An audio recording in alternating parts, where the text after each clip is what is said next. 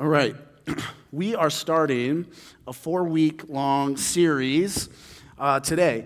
Uh, and it's called Rich Toward God. And it's a series about some of Jesus' teachings uh, about money.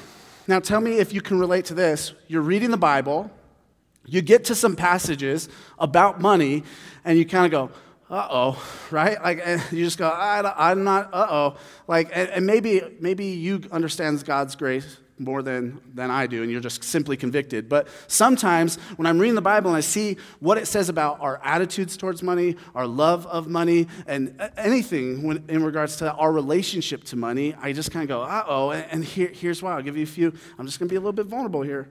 I just know I, th- I think about money too much.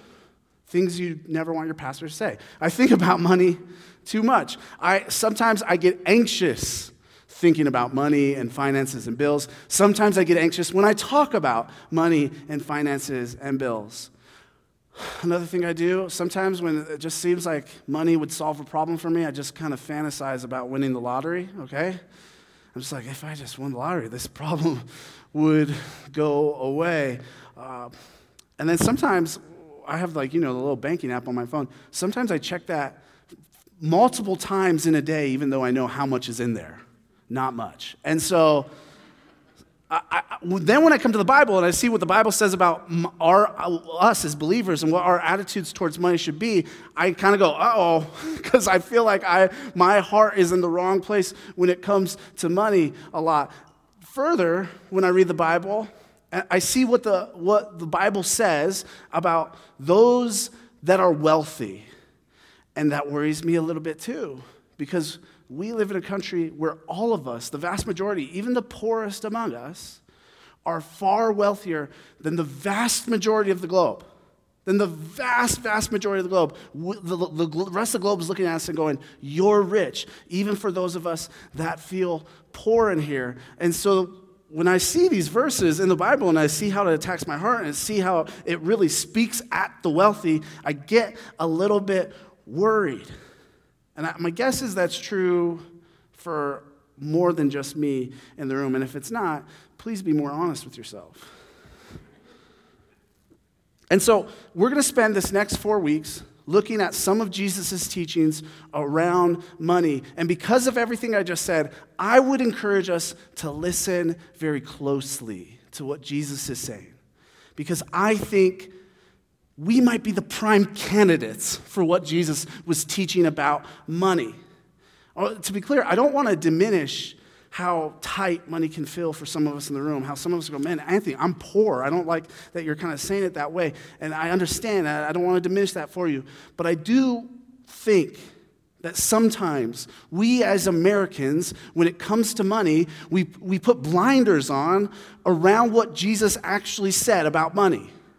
Or really funny, growing up in the church, I hear all kinds of these passages of Jesus uh, where he talks about money, and it's pretty clear what he's saying about money, and we kind of go, well, he didn't really mean that. Like, he was just talking to one guy. Like, not, not they, they wrote it down just for fun. Like, it wasn't like for us, like to read, right? And I think when Jesus said some of these things about money, he probably meant it especially for people like us. And so here's what we're going to be doing today. We're going to be in Luke chapter 12. We're going to be looking at verses 13 through 21. Uh, and if you ever need a Bible, there are Bibles on tables outside the doors and over at the Connect Us as well. But we're going to be in Luke chapter 12, 13 through 21, where we see this interaction Jesus has with this guy, and then Jesus launches into an illustration and a parable teaching about greed and money and the sort of heart that he encourages his people to have around money. And then what we're going to do after we read that passage and go through it together, there's three things that I think Jesus is trying to teach us. Three things Jesus is trying to show us from that passage. And we're going to pause and look at each one of those three things. There's probably more things in the passage, but there's at least three things in the passage that we'll look at that Jesus is trying to teach us from the passage. And then we're going to close the sermon just looking at the gospel and how the gospel fuels us for this because this could be a heavy burden to bear if the gospel were not true. So let's hop into it. Um, we're going to be in Luke chapter 12. If you're new to the Bible, the Bible is broken up into two parts the Old Testament and the New Testament. And we're in the New Testament today. And the New Testament starts off with four different accounts of Jesus' life as the authors are trying to do different things to explain and point out the good, true things that Jesus did over the course of his life. So, uh, Luke chapter 12, 13 through 21. I'm just going to read the whole thing because it just kind of fits to be better together if I read it all at once. So, verse 13 says this Someone in the crowd said to him, Teacher, tell my brother to divide the inheritance with me. Jesus replied, Man, who appointed me a judge or an arbiter between you? Then he said to them, Watch out. Be on guard against all kinds of greed. Life does not consist in an abundance of possessions.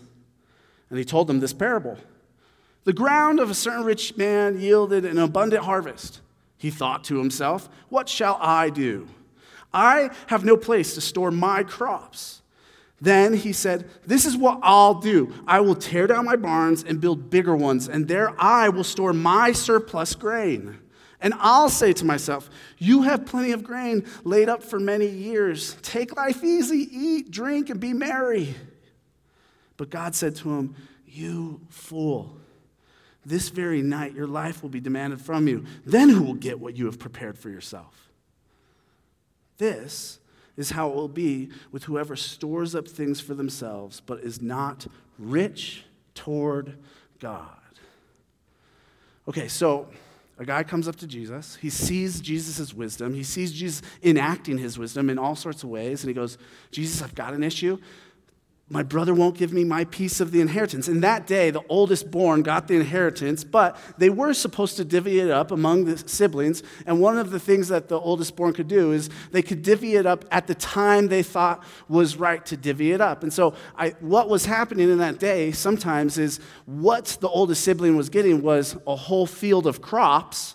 And the oldest born would wait until after the harvest so they get the full uh, you know, profit from the harvest, and then they would give away this unhar- like already harvested, harvested land. So that could have been what's happening between these brothers. We actually uh, don't know. Uh, it doesn't specify, but that was something that was common back then. And so this guy goes, "Tell my brother to give me my piece of the inheritance."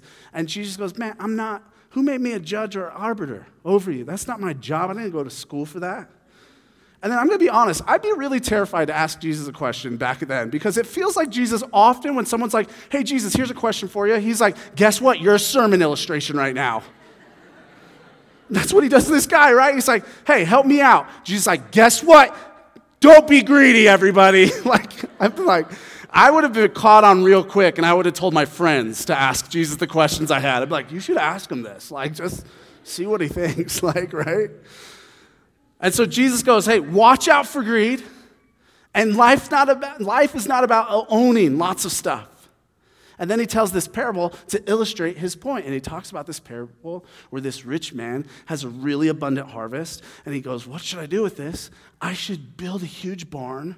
I should build a huge bank, put all of my grain in there, and I can just live the rest of my life like a lottery winner. I can eat, drink, and be merry. And God says, Fool, you're dead tonight. Who's going to get it? And then Jesus says, This is what it's like if you live that way and you don't live being rich toward God. So, that's kind of our, our, passage. And so I think there's a lot we can learn from that passage, but here's the first thing of three that we'll talk about. The first thing that I think Jesus is trying to teach us in this interaction he's having and in this parable, and it's this it's, it's this first thing that Jesus, or really kind of second thing he says, but he says, watch out, be on your guard against all kinds of greed. That's the first thing I think Jesus is trying to teach us, communicate to us. If we consider ourselves followers of Jesus, if we want to follow his way of the kingdom, I think Jesus would be saying to us, watch out, be on guard against all kinds of greed. We as, the, we, as the people of God, need to watch out and be on guard from all kinds of greed. Greed in the Bible, as it talks about greed, it's similar to how we use the word greed, but greed in the Bible is this inner attitude towards money that often makes you do all sorts of destructive things for money and with money. Greed in the Bible is seeing money as yours and yours alone. But in the Bible, when you see what God says to do with your money, with your wealth, what God says is money is not to be used just for yourself, but for others. Not just for your family, but for the good of the community of people that you're around and with. If, if you don't believe me, go read the book of Proverbs. It's a new year, so I'm sure some of you are starting to read Proverbs and Psalms, a proverb or a psalm every day. Read the book of Proverbs. Look, look, at, look at how God says it's wise to use your money, and God talks about using your money in a way that benefits the community of people around, not just yourself.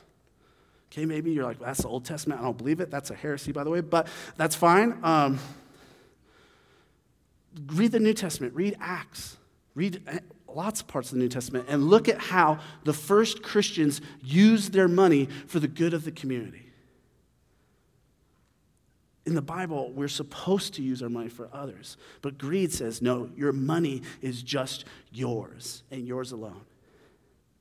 And so, Jesus, when he's talking right here, when he's using this guy as an illustration, he's saying, Watch out for an attitude towards money that thinks it's all yours and you need it and you can hoard it for the rest of your life.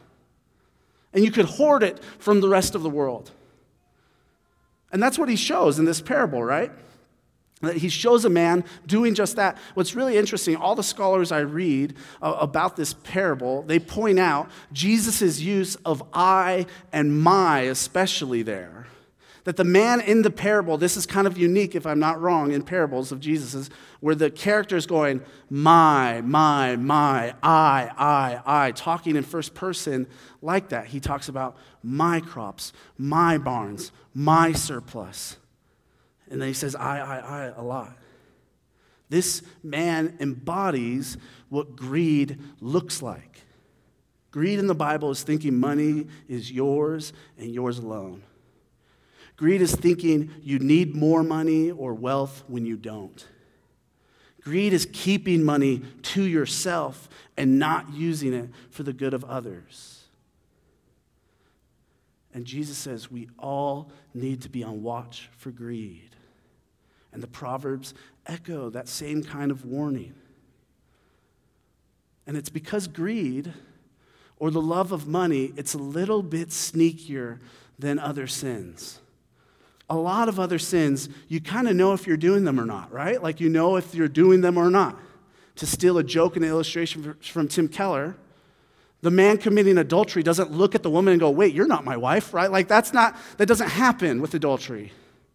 But with greed, greed can be like a leech that latches onto our heart and causes us to do all sorts of things and have all sorts of attitudes towards money that we don't even know we have. And so we have to watch out for greed because it's a little bit more subversive than other sins. If we don't deal with our greed, if it's latched on, if we don't watch out for it, it can turn into all sorts of destructive behaviors. So not only is it just kind of inherently selfish where you're keeping your money to yourself, but often greed turns into destructive behaviors that hurts others. Things like being dishonest on your taxes. Things like paying people less when you could pay them more. You know, one of the prophets talks about that. He says that's a mistake. That's a, I think he might even say abomination to God. I could be wrong there. When greed latches onto your heart, you could find yourself building companies or starting companies that they their bottom line all they care about is profit and not the actual communities they're in or the people they serve just if they can get profit from those groups letting greed latch onto your heart could cause you to just take the highest paying job, even though that job might contribute to all sorts of ethical issues or moral issues in the world. Or, very simply, it could look like keeping the big half of the chocolate bar for yourself and giving your sister the little half. Greed does all sorts of things, and when it latches onto our heart and when we don't notice it, it turns into destructive behaviors. Greed, I don't believe greed, greed will just simply stay stagnant or plateaued in your heart. It will grow into all sorts of behaviors. That's why Jesus tells us to watch out for it. And our greed will make it so we think all our money is our own and it's not to be used for the community around us. That's what greed will end up doing. That's how your relationship to money will end up looking. You'll think, this is mine. You're going to sound like Smeagol. This is mine and mine alone. And a quick caveat that always comes up with money talks with people. I feel like you might be greedy if you're feeling this way right now because I, it's kind of silly to me. But people go like, "Well, oh, I'm supposed to for my family, right? All my money's for my family. I have to provide for my family, right?" Like, yes, okay. No one, that's not. No one's saying you're not supposed to do that. You could look at Proverbs in the New Testament. We are supposed to use our money for our family to take care of them, make sure they have their needs met as well. But for the believer, if you're not a believer, whatever.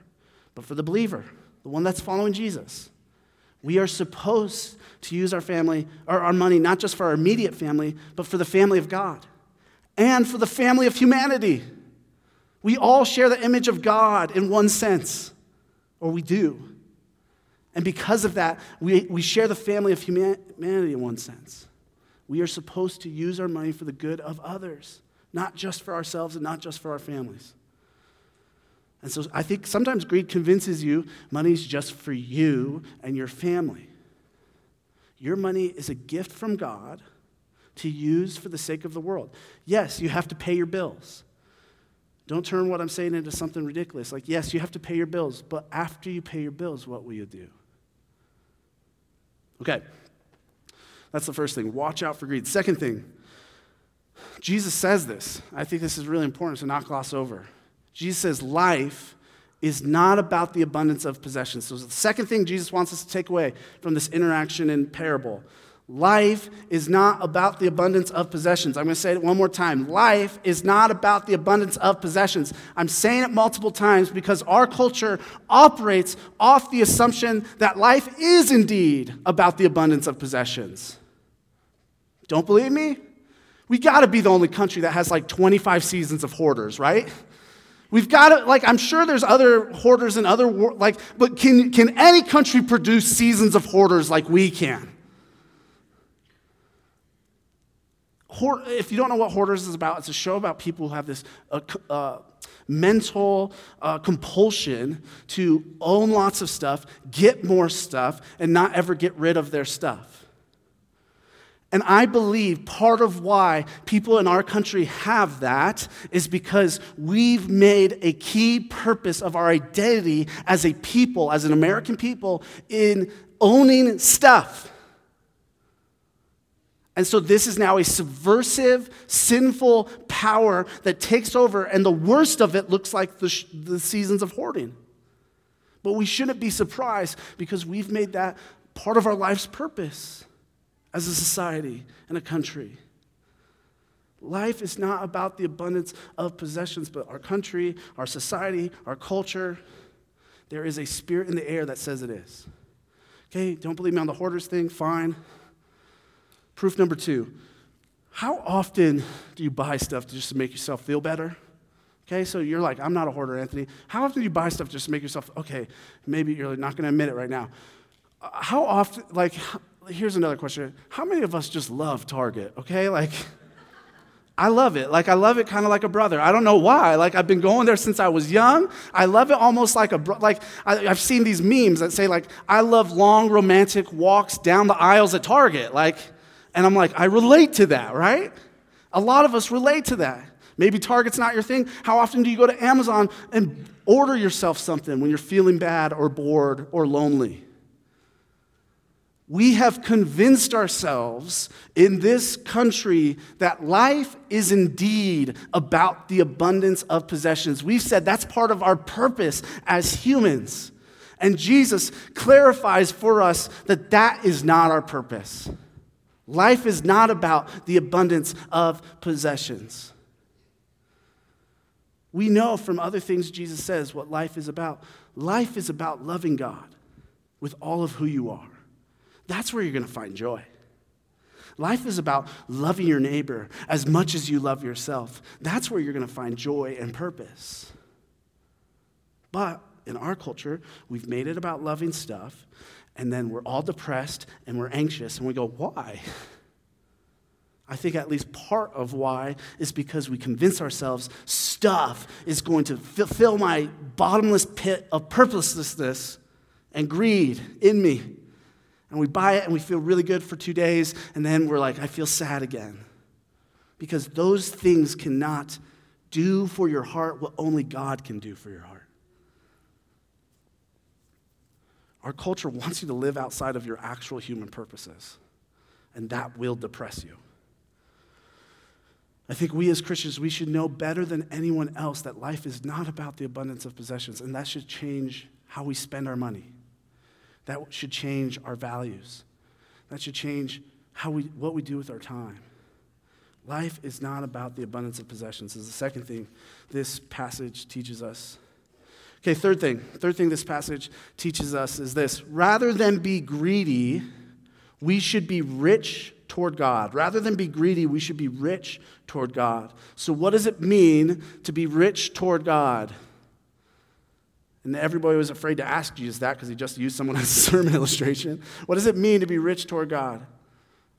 I think it means to use and spend your money in a way that points to God, points to His glory, and lives out His love. I think that's what it means to be rich towards God. I think being rich towards God is giving your money to God rather than to the bottomless pit of greed inside of us. I think when we have money, we often think to ourselves, how do I use my money to give me joy and happiness, rather than think, how do I use my money to give God joy?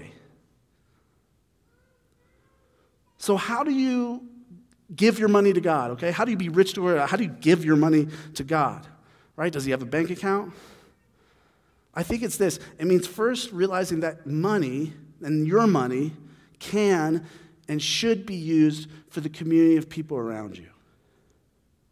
I think it means finding ways to use your money to help further the purposes of God in this world. I think it means using your money to make sure others that don't have enough have enough.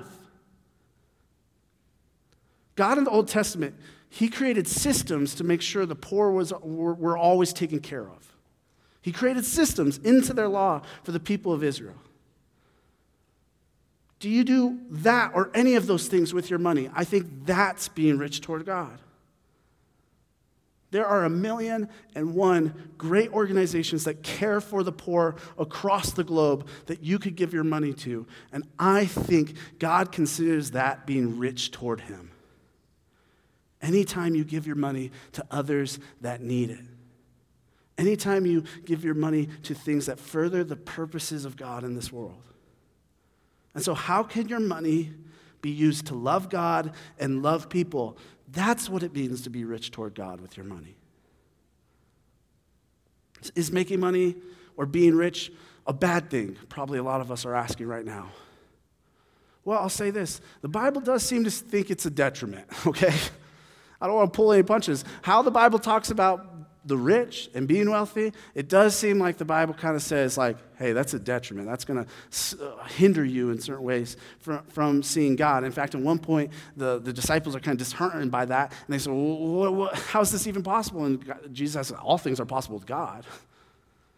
But the Bible does see money as a, as a detriment. But plenty of God's people are rich and make a lot of money while also loving God and loving people with their money. And so, for those of us in the room with riches that have lots of money, which again, I would almost argue every American falls into that in some sense. And maybe I'm oversimplifying it or overgeneralizing that. But for us, if, if you're in here and you're, you're wealthy, you know you are. A really easy test is uh, come to my friend group, and then we'll all pick a restaurant. We'll see what restaurant you pick, okay? And we'll see what I pick. Be different, all right? If, if you're wealthy, what you have to think through is how am I going to use this money to be rich toward God? God, in fact, has given you those riches and wealth in order to steward and to be rich toward Him. But are you going to look more like the guy in the parable? Or are you going to walk into Jesus' way and follow what Jesus is saying here? And by the way, Jesus' message here is not just for the rich, it's for the poor as well. People that don't have a lot of money, you can have the wrong attitudes towards money. You can love money. You can be worried about it too much. And you can think all your money is your own too. This affects every human on earth, not just the rich. And so we all need to listen to Jesus and all of the things he's saying here to watch out for greed. Life's not an abundance of possessions, and that we need to think through for our lives what it means for us as followers of Jesus to be rich toward God. Happy New Year. Um, just a great, encouraging sermon about money and how we're all greedy. Here, here's the thing I know that sometimes my sermons, especially in passages like this, they, they, they can kind of come across like, hey, live this way, and you're one of us. You're a real Christian if you live this way. But that's, that's not what I'm trying to communicate. Often, what Jesus is doing in his teachings is he's calling us to his kingdom standard because he's brought us into his kingdom. And so sometimes when we hear sermons like this, I don't want us to go away thinking, okay, if I'm not greedy, God lets me into the kingdom. I would rather us hear sermons like this and hear, this is the way of our generous king. And remember that he's been generous to us and to humanity in all of these ways, and he's showing us what it truly means to be human. And so when we live into this way, we're not living to get into the kingdom, we're living this way because we've already been brought into the kingdom. And our identity has fundamentally changed. And so to, this will be a huge burden if we don't remember our generous king in this and the gospel. It will just be a burden. You'll just feel guilty today. You'll feel guilty this week. You'll give to the next organization that approaches you, and you'll feel really bad every time one of those commercials with poor children comes on. Like, that's all this sermon will do if we don't remember that God has been so generous to us. Our generous King Jesus gave us himself, his whole life. Our generous King paid the way into the kingdom. That word redeem has this connotations of paying a debt, of buying someone out of slavery. Jesus' blood bought us out of slavery, got us out of spiritual debt so we can be in the kingdom. We're not knocking at the kingdom with the right toll to get in. Jesus has the blood paying for you to get into the kingdom. Our generous king came back from the dead, wows us all, and actually, what he says is, I'm so generous, I want to give you this resurrected life. Can we get the resurrected life on our own? No. Do we deserve it? No. But our generous king wants to give us this resurrection life. Jesus has been so generous to us. And so when Jesus is teaching things like this, it can be easy to just be guilt tripped, but we have to remember we are not earning our way into the kingdom by listening to them we are responding to the King and to being brought into the kingdom when we listen to Jesus' words about greed and money and generosity. So, if we don't realize that, that being rich toward God, if we're going to live lives where we pray through and think through what it means to be rich toward God, if we live those lives and it doesn't come from a deep place of security in the generosity of God towards us, then this sermon, it's just going to guilt trip you and you're going to get tired of it at some point. And you're going to say, I don't want to live like that anymore.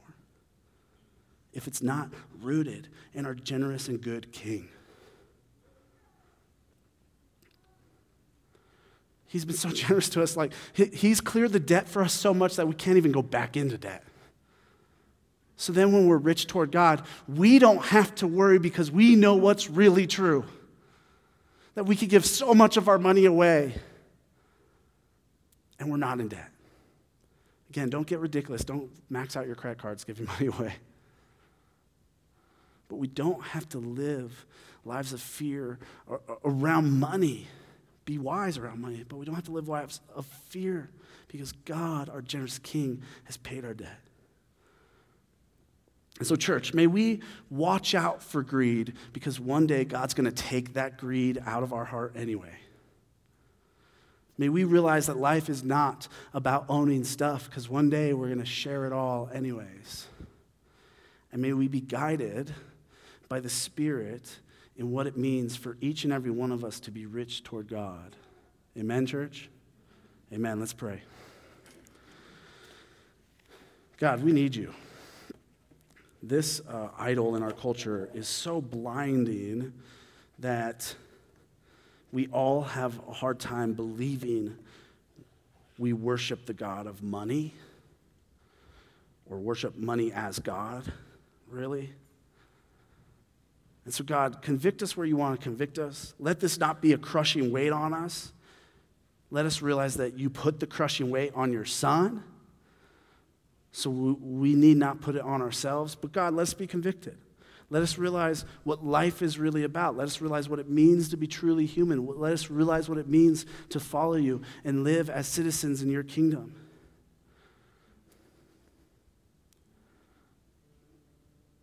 God, help us this, this next four weeks as we talk about money in all sorts of ways and think through money.